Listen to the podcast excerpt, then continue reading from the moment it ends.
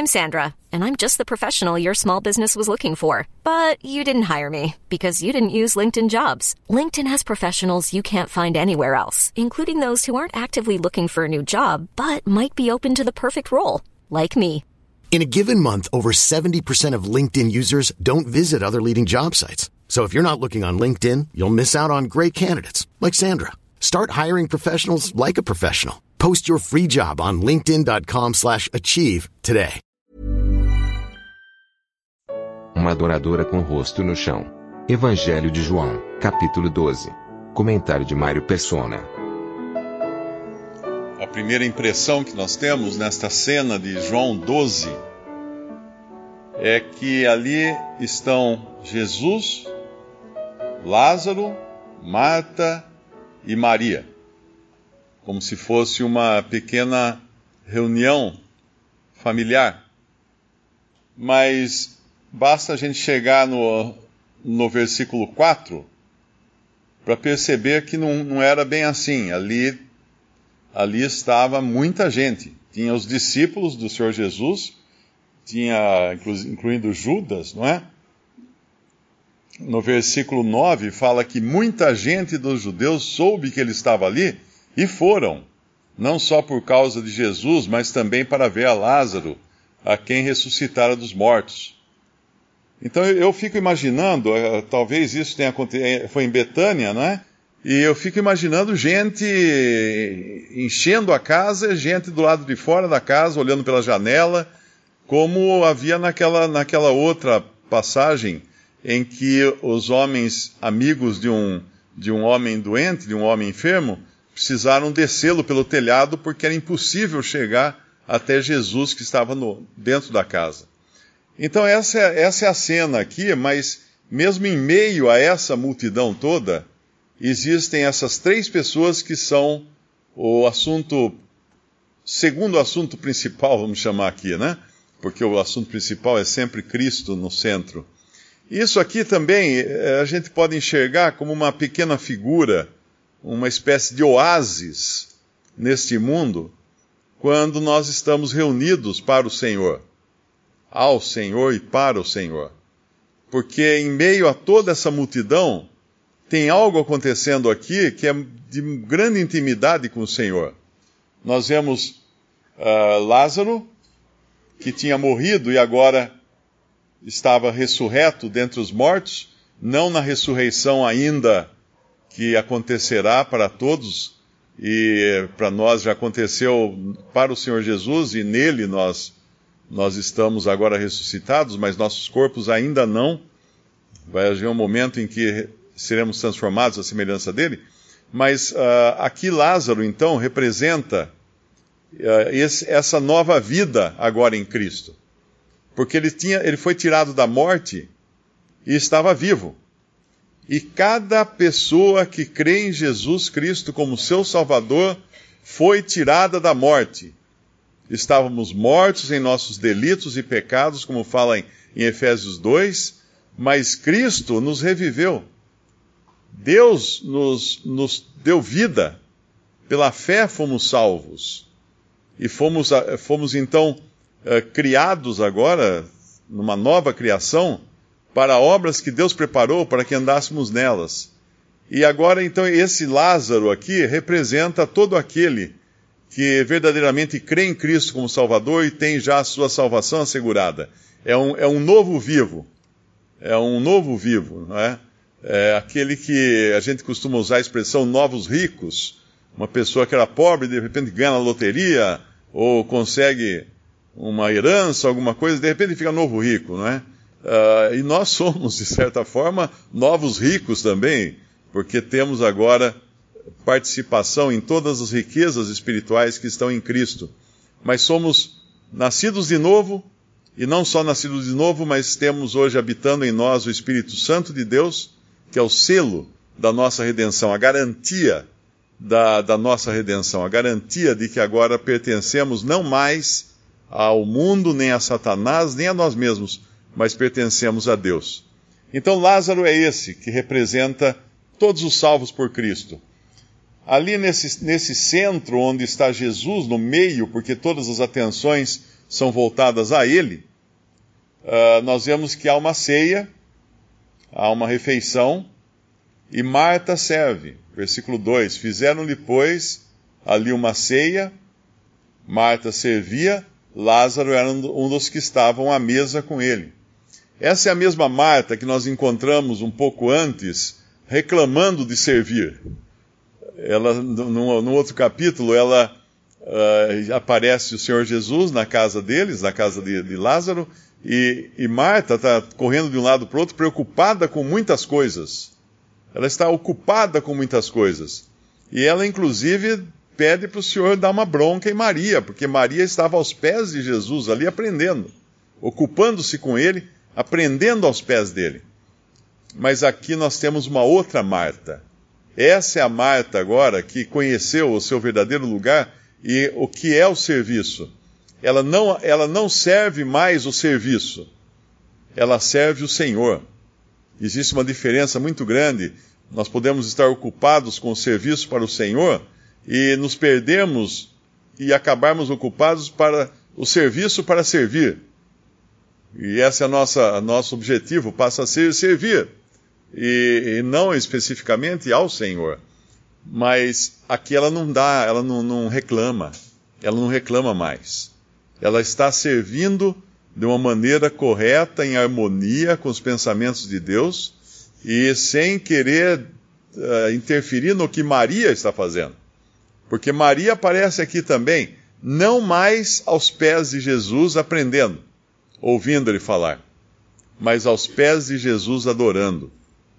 A diferença é muito grande da outra passagem, quando nós tínhamos Marta servindo, correndo de um lado para o outro, afobada com muitos serviços, reclamando porque só ela que estava uh, servindo só, e Maria aprendendo aos pés do Senhor. Agora que Maria está aos pés do Senhor em adoração. E no versículo 3 fala assim: Então Maria, tomando uma libra de unguento de nardo puro, de muito preço, ungiu os pés de Jesus e enxugou-lhe os pés com os seus cabelos e encheu-se a casa do cheiro do unguento.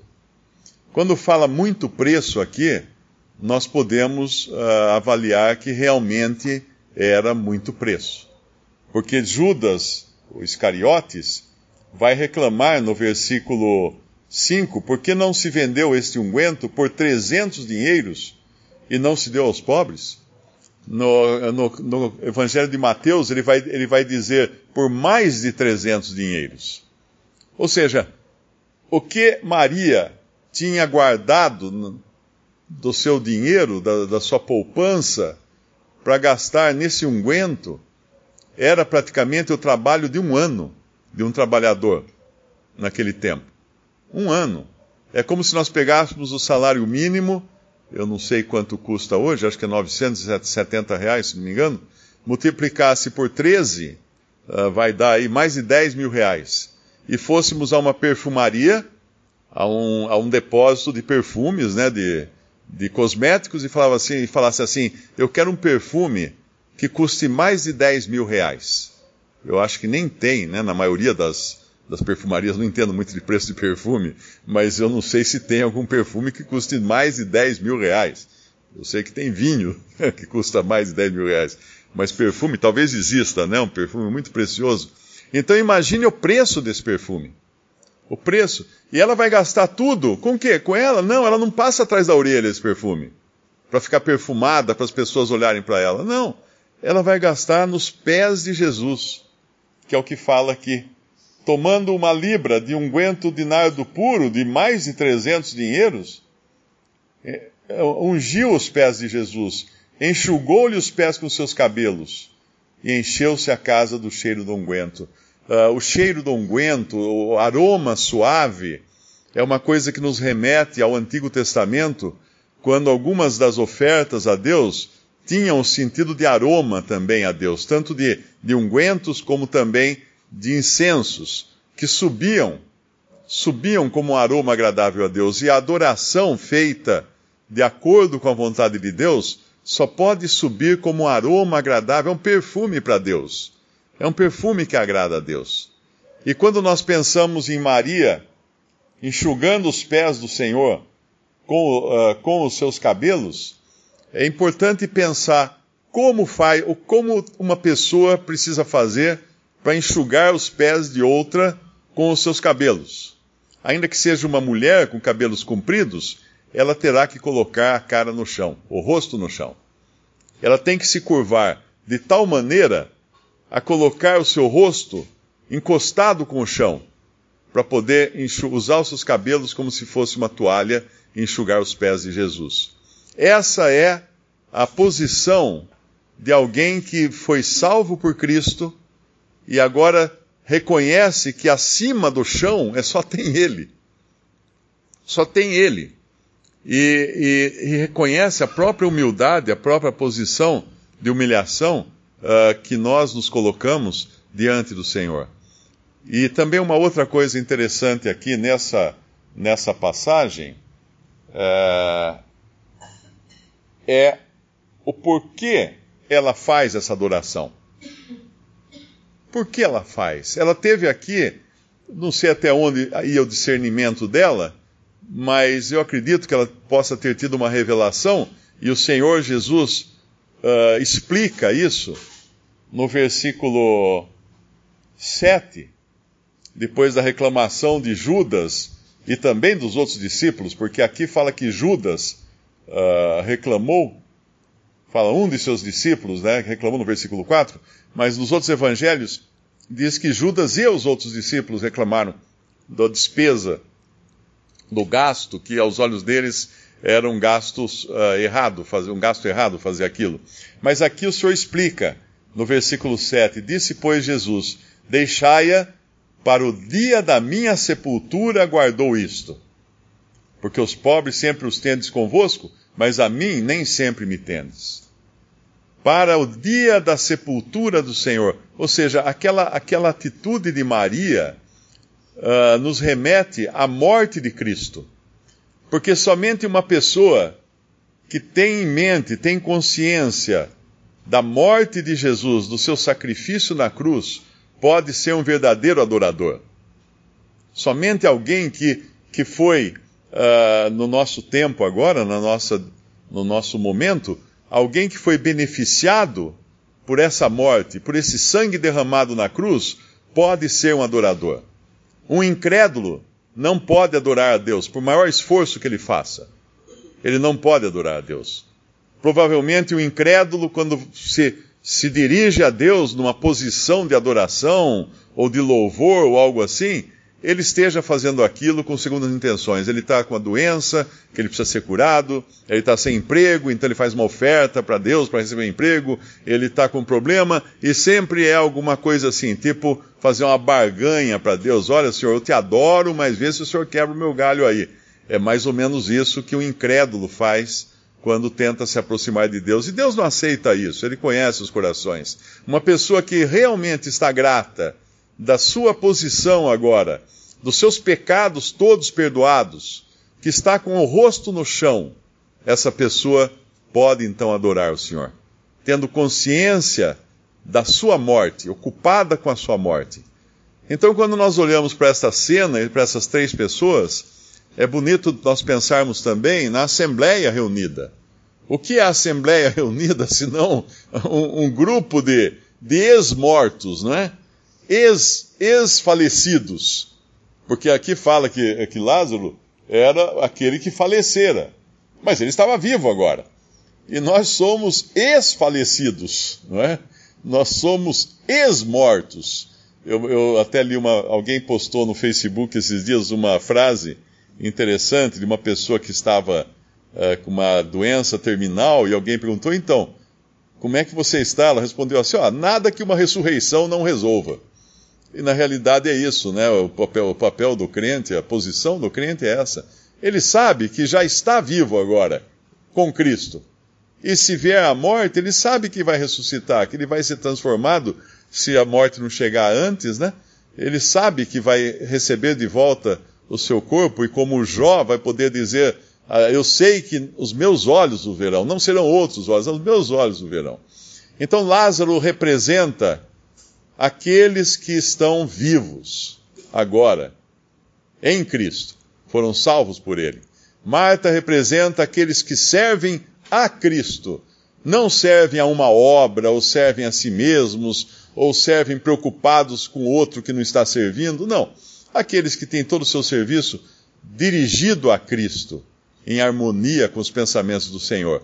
E Maria, então, representa também aqueles que reconhecem o sacrifício de Cristo, o benefício desse sacrifício, sacrifício, reconhecem a sua pequenez, colocam os seus rostos no chão para adorar o Senhor e não, não temem uh, entregar tudo para fazer isso. Não temem gastar tudo, ou mesmo suas próprias vidas, nessa atitude de adoração. Lázaro, Marta, Maria, que, que bela figura da Assembleia quando reunida para comunhão com o Senhor.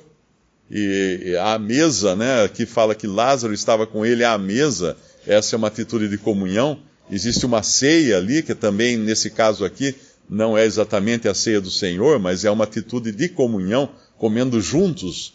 E, e nesse sentido também, reconhecendo a nova vida que temos, o serviço que servimos uh, a Cristo, não a nós mesmos, e a adoração, que é o lugar do crente, e que, uh, ao contrário do serviço, nunca terminará. Nós para sempre adoraremos o Cordeiro como, que, como tendo sido morto. Cordeiro com feridas frescas, com chagas abertas. Esse será o Cordeiro que nós adoraremos no céu. Ali em Apocalipse 5 nos fala disso como, como havendo sido morto, o cordeiro que merece total adoração.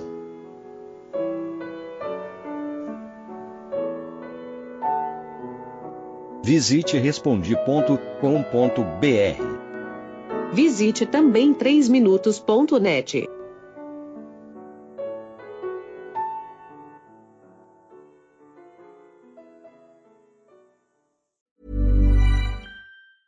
Ever catch yourself eating the same flavorless dinner three days in a row? Dreaming of something better? Well, HelloFresh is your guilt-free dream come true, baby. It's me, Kiki Palmer. Let's wake up those taste buds with hot, juicy pecan-crusted chicken or garlic butter shrimp scampi. Mm. Hello Fresh. Stop dreaming of all the delicious possibilities and dig in at HelloFresh.com. Let's get this dinner party started.